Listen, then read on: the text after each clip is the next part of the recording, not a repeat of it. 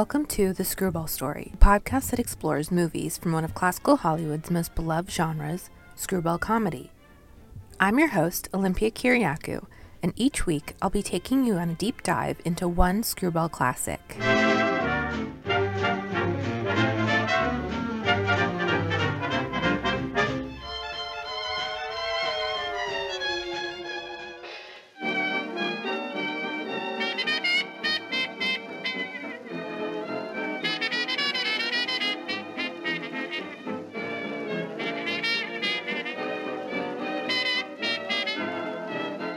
On this episode, I'll be diving into my favorite modern non classical era screwball comedy, What's Up Doc, directed by Peter Bogdanovich in 1972 and starring Barbra Streisand, Ryan O'Neal, Madeline Kahn, Kenneth Mars, and Austin Pendleton.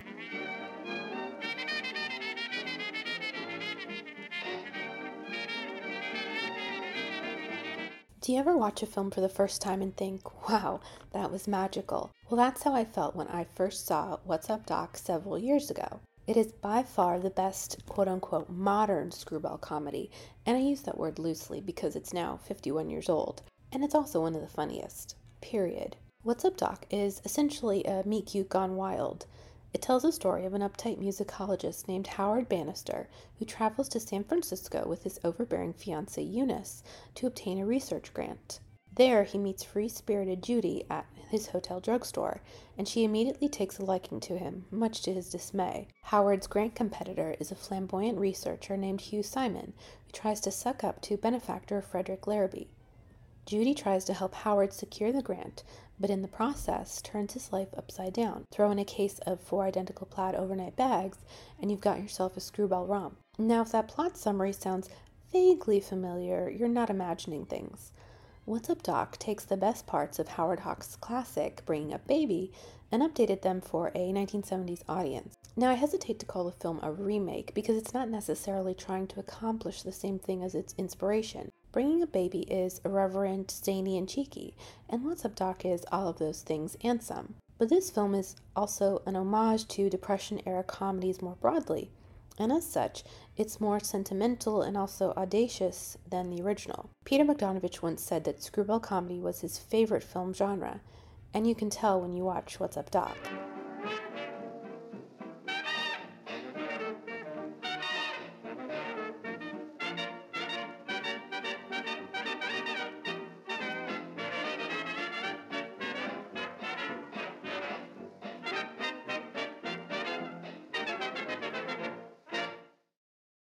Peter Bogdanovich told it, What's Up Doc came about because Barbra Streisand was eager to work with him. In an interview with Gregg Kilday of The Hollywood Reporter, Bogdanovich remembered that she had seen The Last Picture Show, and not long thereafter, he was called into Warner Brothers production head John Calley's office. Calley said, and I quote, Look, Barbra really wants to work with you.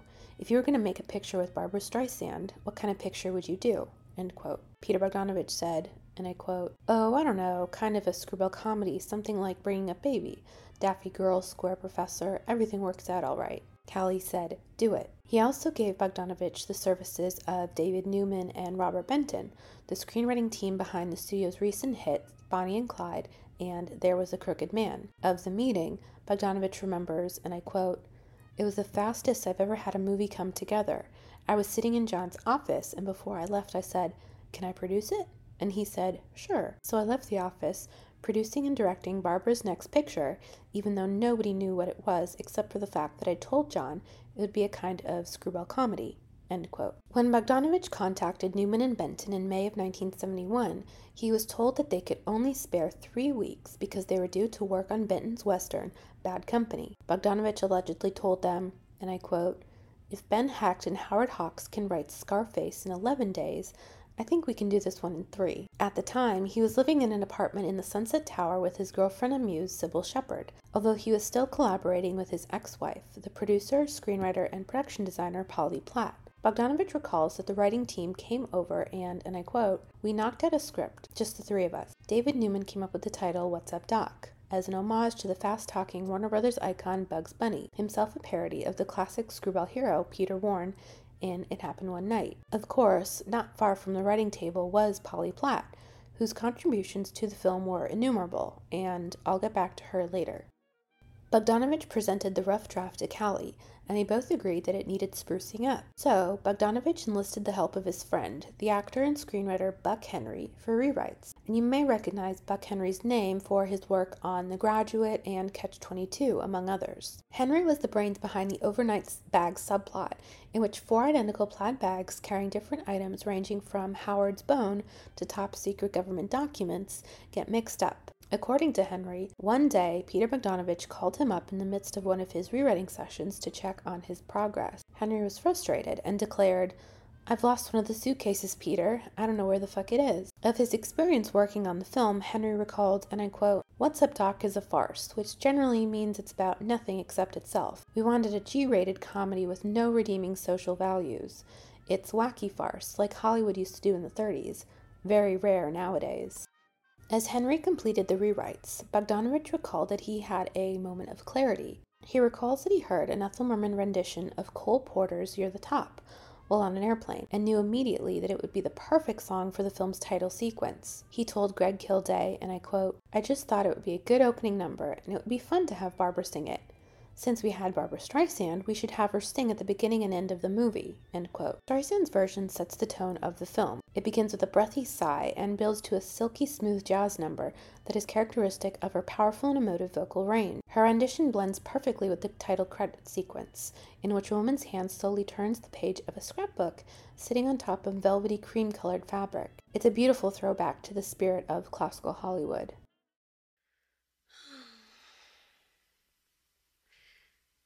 Words poetic, I'm so pathetic that I always have found it best.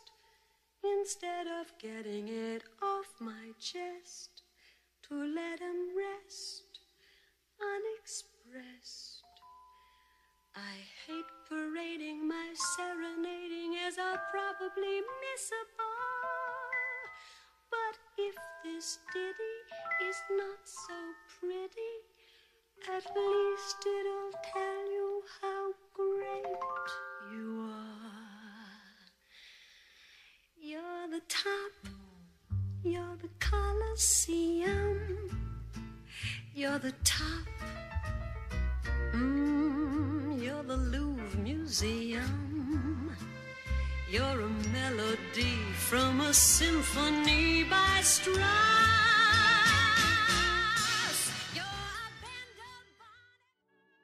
Bogdanovich remembers, I was there when she recorded it. She was very intimate with the mic. It's all about her and the mic. I was standing about 10 feet away and I could hardly hear her. In the meantime, Bogdanovich and Polly Platt worked to secure Ryan O'Neal for the Dr. Howard Bannister role. O'Neal was a former boxer turned actor who gained popularity on the television programs like Empire and Peyton Place, although his star persona was cemented with his portrayal of Oliver Barrett in the romantic drama Love Story from 1970. Bogdanovich was allegedly hesitant to cast O'Neal, but at the urging of his agent Sue Mengers, he was convinced to watch Love Story. Bogdanovich and Platt were impressed by the actor's performance and handsome good looks, and invited him out for lunch to pitch the role. Bogdanovich told O'Neal, and I quote, If you do this, I'm going to make fun of you. You're going to have to shorten your hair and we'll put you in a seersucker suit and glasses. You're really going to be square. O'Neal agreed. Calley and Bogdanovich set the budget at $4 million. O'Neal was paid 350,000, while Streisand earned a whopping 500,000. Bogdanovich earned a comparatively modest 150,000, but also took home a percentage of the profits as part of his existing Warner Brothers studio contract. Filming began on August 16, 1971, on the Warner Brothers lot in Burbank, with location shots completed in San Francisco with a team of stunt doubles for the extended chase sequence.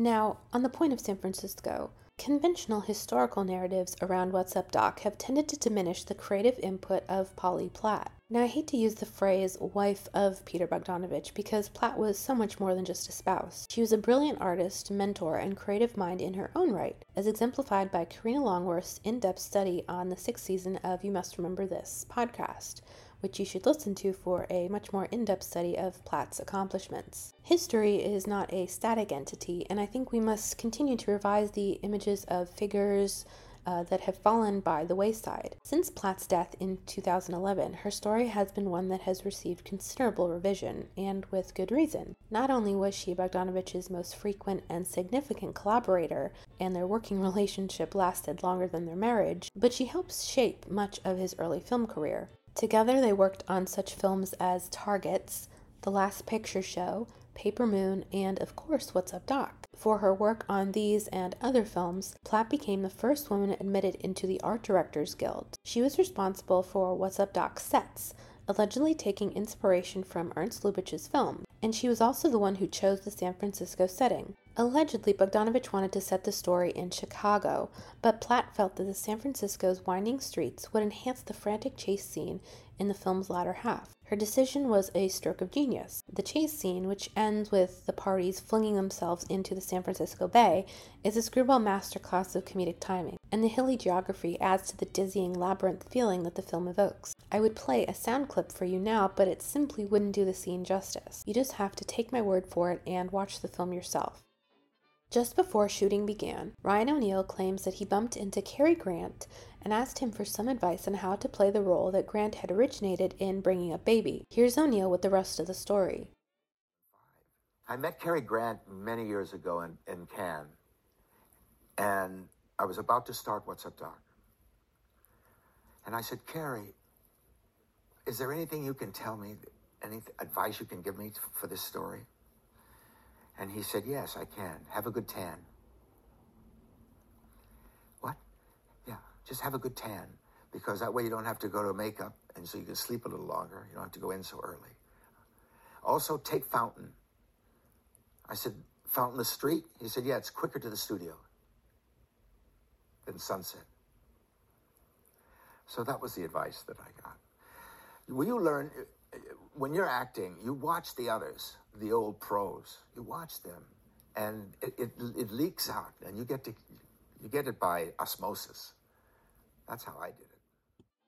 That osmosis is also evident in the way the actors play off each other, mirroring the frenetic energy that is a defining characteristic of the screwball genre. Their chemistry shows. Howard is a square, and as Bogdanovich told O'Neal, he was the straight man. The actor plays him with a naive exasperation that perfectly balances Streisand's overbearing character. O'Neal proved that he could be funny, but it's Streisand who gets the biggest laughs. And it helps that she was a natural comedian. Of his experience working with her, Bogdanovich said, and I quote, She's so good as a comedian that it was easy for her.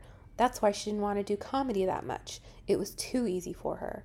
She knows timing. She's just really good at it. Basically, I tried to get the best of how I saw Barbra, as funny and cute and charming and the kind of a wise ass at the same time. What's Up Doc wrapped in November of 1971 and later premiered on March 10, 1972 at Radio City Music Hall. According to The Hollywood Reporter, the film took in the single largest gross in the theater's history at a whopping $65,000. Reviews were generally positive, with Roger Ebert calling it, and I quote, food at last for we who hunger for a screwball comedy utter lacking in redeeming social importance, end quote. He wrote that Bogdanovich is a, quote, master of screwball comedy. He isn't an imitator so much as an admirer with ideas of his own, end quote. In total, the film earned an impressive $66 million at the box office.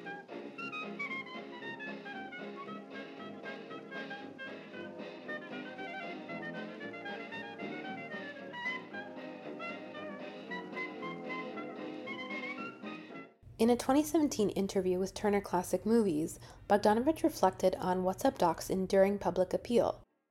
A lot of people come up to me and say that's our family's favorite picture, and we always look at it with the whole family, and I get that a lot all around the country.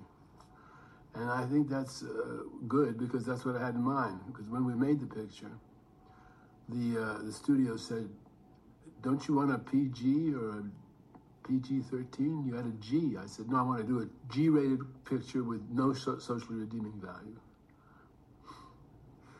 And that's what we did.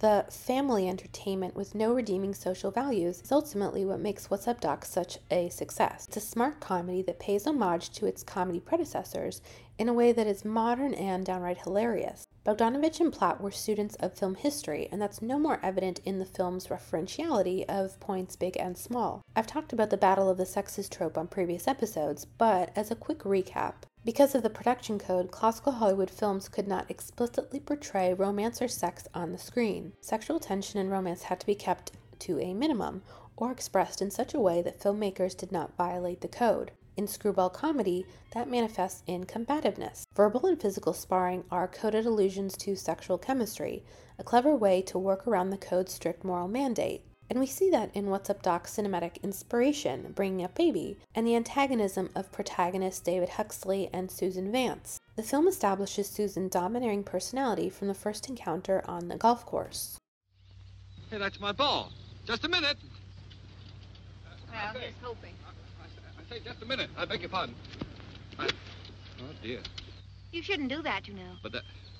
What shouldn't I do? Talk while someone's shooting. Yes, but well, anyway, I forgive you you because I got a good shot. But you don't understand. See, there it is, right next to the pin. But that has nothing to do with it. Oh, are you playing through? No, I've just driven off the first tee and I... I see you're a stranger here. You should be over there. This is the 18th fairway, and I'm right on the green. Yeah, well- If I think this putt, I'm going to beat my record. I'll be with you in a minute. What kind of ball are you playing? PGA. Well, I'm playing a crow flight. Mm, I like a PGA better. No, I'm just trying to prove to you that you're playing my ball. You see, a PGA has two black dots and a crow flight has a circle. I- Mm, I'm see- not superstitious about things like that. Oh, well, that doesn't Stop have anything to for a do minute, with will it. you, please? Will you If- take out the pin? Oh, my, this is so silly. I never saw... Huh. No, no.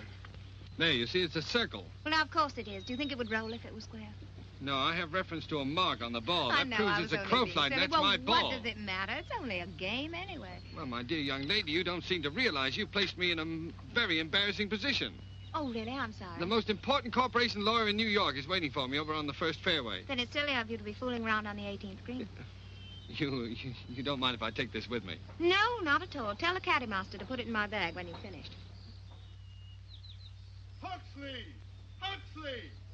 Come on! Oh, yes! I'll be with you in a minute, Mr. Peabody.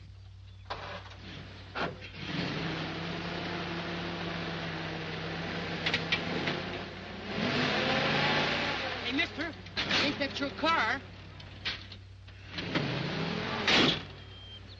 Hey, hey! Oh. I'll be with you in a minute, Mr. Peabody. Hey!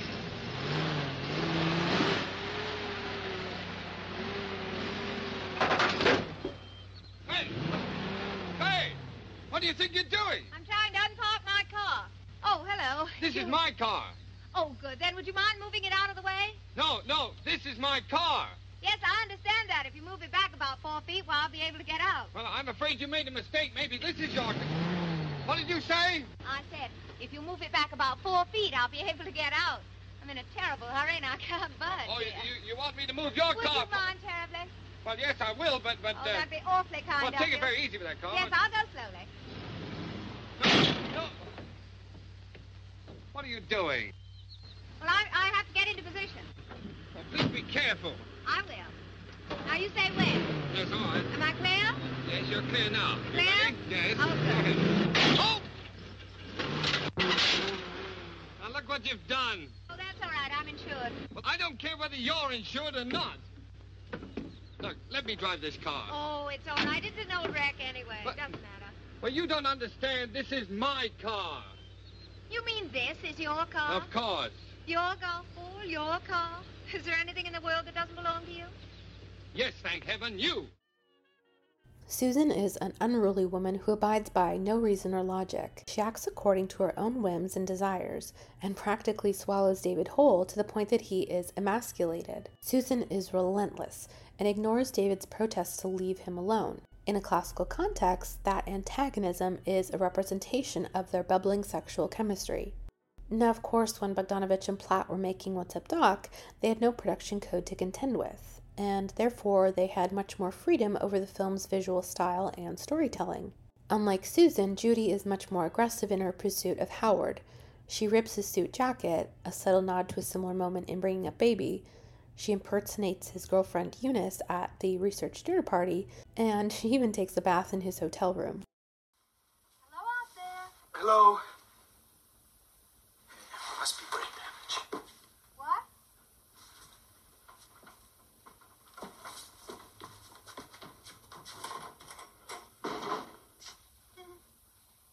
I believe you dropped something. What do you think you're doing? I think I'm taking a bath, aren't I? If you're not out of here, in two minutes I'm calling the police. Who do you think they'll arrest? The girl in the tub or the guy with his pants down? I am not joking now. I do not like to act rashly, but you are the last straw that breaks my camel's back. You are the plague. You you bring havoc and chaos to everyone, but why to me? Why me? Why? Why? Because you look cute in your pajamas, Steve. Get out! Right now? Yes! No! Wait a minute! Are you all right? Oh, I don't know. I think I've broken several major bones. Let me see. Don't help me, please. No, just tell don't me where it hurts. Help Is it the ilium, the sacrum, the coccyx? I hope it's not your coccyx. I can't seem to breathe. Is it possible to break a lung? I think your neckties too tight. There, see? Now the phone is ringing. I'll get it. I can do it. Judy is intentional with her sensuality and uses it to her advantage. She seduces Frederick Larrabee to try to get Howard into his good books, much to Howard's chagrin, and it eventually pays off. Streisand plays Judy with her characteristic charm and vivacious personality. To Howard, she's a nuisance, but she's not careless in her intentions. And unlike Susan, who is at times enigmatic and aloof, Judy has a lot more interiority. She acts out of love. And even when she's a pest, she is still endearing because you know she's sincere. And that soft side that you don't necessarily get with Hepburn's performance was allegedly down to Polly Platt, who suggested to Bogdanovich that Judy should not be a downright pest. It was a brilliant decision because I think it adds depth to her character and to their relationship dynamic more broadly. It makes us understand why Judy is so irresistible. Bogdanovich rightly called Streisand a natural comedian, and it's a shame that she made so few comedies, although we see that talent years later in a film like Meet the Fockers. Streisand weaves together Judy's high strung energy with her feminine charm in such a way that makes her character totally captivating. That comes across most pointedly in the aforementioned scene where she crashes the banquet and cozies up to Larrabee. This must be Miss Burns. How do you do? How do you do? Hi. You! You, you! Nis, Eunice, Howard. Eunice. We've almost got that stammer cured. Sit down, dear. How? How? Howard. Howard. We still get stuck on names. It's, it's, it's probably the excitement of meeting you for the first time. I must say, I can feel it myself. Oh, can you? Can I? My heart is going a mile a minute. Why, you can just feel it pounding. Can't you feel it? Yes, I think I can. I, yes, mm. it's absolutely. It's certainly in there, pounding. It's, a, it's amazing. You should feel it, gentlemen. Sit down, gentlemen, please. Can I sit next to you, Miss I Burns? wouldn't have it any other way. And why don't you sit here on my right, Bannister? Now, if you could please move, Mr. Simon. But, sir, this is not, this is definitely not. Bannister, this is not the seating arrangement according to the place cards, but I think we can break a few of the minor social customs. Sir, I must point out to you. I must point out that foolish consistency is the hobgoblin of little minds. Emerson. I beg your pardon, my Ralph dear. Waldo Emerson, born 1803, died 1882. You like Emerson? I adore him. I adore anyone who adores Emerson. And I adore anyone who adores anyone who adores Emerson. Your turn. She's a delight, Bannister. A delight. And you're a lucky dog. No, but aren't this you? is- Admit it. You- you're not- Admit you're a lucky dog. I'm a lucky dog, but, Miss sir. Burns, may I call you Eunice? No! How's What that? Howard means is that back where we come from, everyone calls me Burnsy. Burnsy. Uh-huh. Burnsy. I like that. Burnsy. Help? Judy's naturalness becomes magnified in the contrast with Howard's fiancee Eunice, played by the scene stealing Madeline Kahn. On the outside, Eunice is a prim and proper lady with big hair and vintage dresses. She's a real throwback to the 1950s, and she stands out against the rest of the characters. And because it's Madeline Kahn, she amps it up by enunciating every single word and projecting a shakiness in her voice, almost like a schoolmarm. When Eunice first meets Judy, she chastises her about her behavior, saying, Howard. See? Howard. I said five minutes. I'm sorry, Eunice. Eunice. That's a person named Eunice. Where have you been? I had a little problem in the drugstore. Steve, you didn't tell me you were married. We're not married. Congratulations. But we will be soon. Condolences. Who is this person? I haven't the vaguest idea. She was behind a rock in the drugstore. Oh, come on, Steve. You can tell us. Why is she calling you that name? Don't pay any attention to her, Eunice. Look, Miss Max. You know her name. Eunice, I swear this is a bizarre joke. Sure, it's easy for you everywhere you go. Another heartbroken women, women, women. You call it joking. Eunice and I, we call it lust. Don't you know the meaning of propriety? Propriety? Noun. Conformity to established standards of behavior or manner, suitability, rightness or justice. See etiquette. Eunice is clearly coded as someone who is undersexed, and she yearns to be the sexually fulfilled woman she thinks she can be. And that's brought into comedic clarity when she is shown reading a book called The Way to Become a Sensuous Woman, which was a real life how to guide published in 1969. Although Eunice reads this book in the privacy of her darkened hotel room, a signal of her sexual repression, she also displays her lustful feelings towards Howard and Frederick in very overt ways. Eunice embodies the tension between Screwball's chaste past and the comparatively liberated sensibility of 1970s comedies.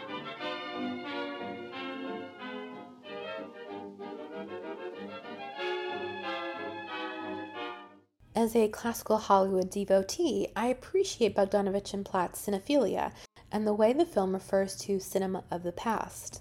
I mentioned the Bugs Bunny title and the tearing of Howard's jacket, and of course, there's a scene where Howard and Judy sit at a piano and sing As Time Goes By from Casablanca. But my favorite is a reference to Ryan O'Neal's famous line, Love means never having to say you're sorry, from his film Love Story, with Ali MacGraw. First, the original line as it appears in Love Story Jenny, I, I'm sorry. Don't. Love means never having to say you're sorry. Now, what's up, Doc? Did you happen to know that I uh, love you? Yeah. You did? Do? Listen, kiddo, you can't fight a tidal wave.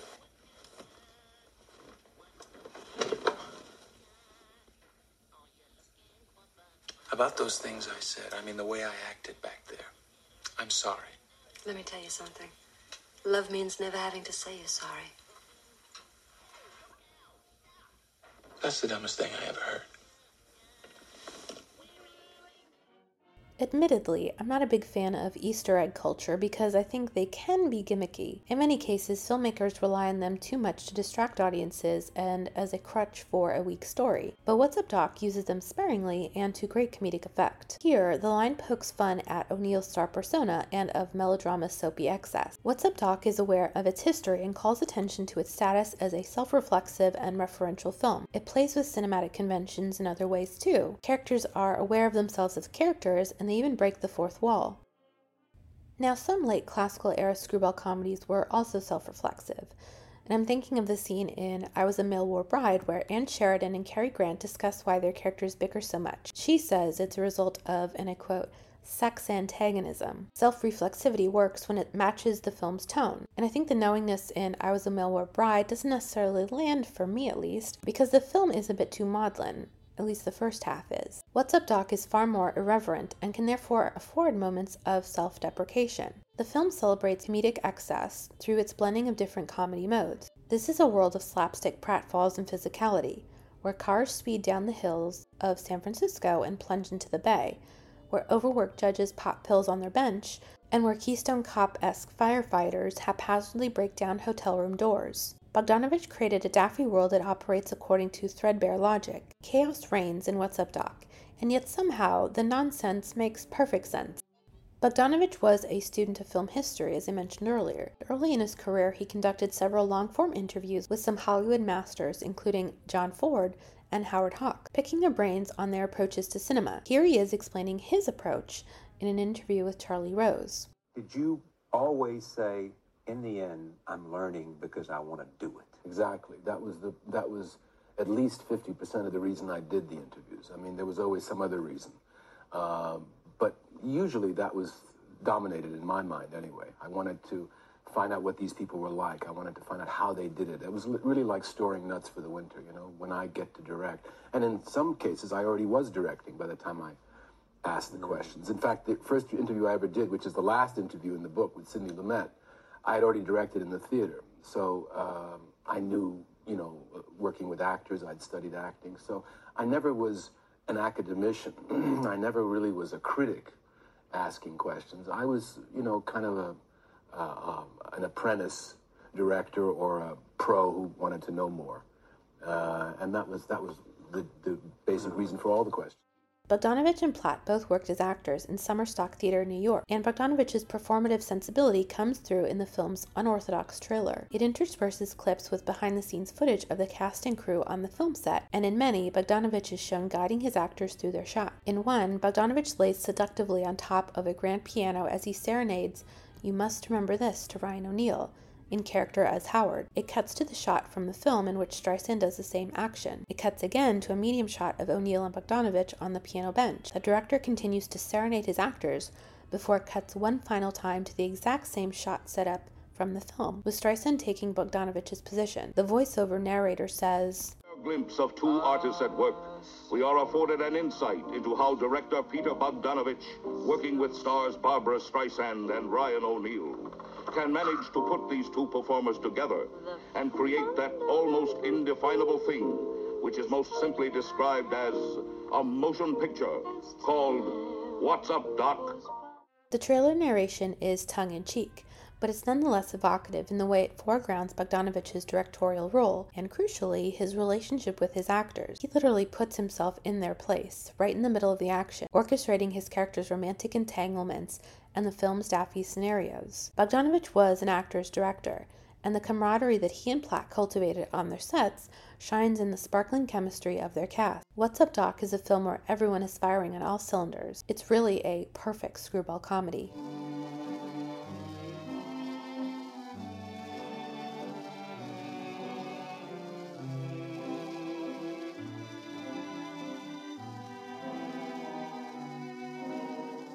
That concludes this episode of The Screwball Story. The Screwball Story was researched, written, and recorded by me, Olympia Kiriakou. All of the resources used for this episode are listed in the show notes. If you'd like to stay up to date on future episode releases and other news, please follow me on Instagram or Twitter at The Screwball Story. Thank you for listening, and we'll meet again next time. Bye bye.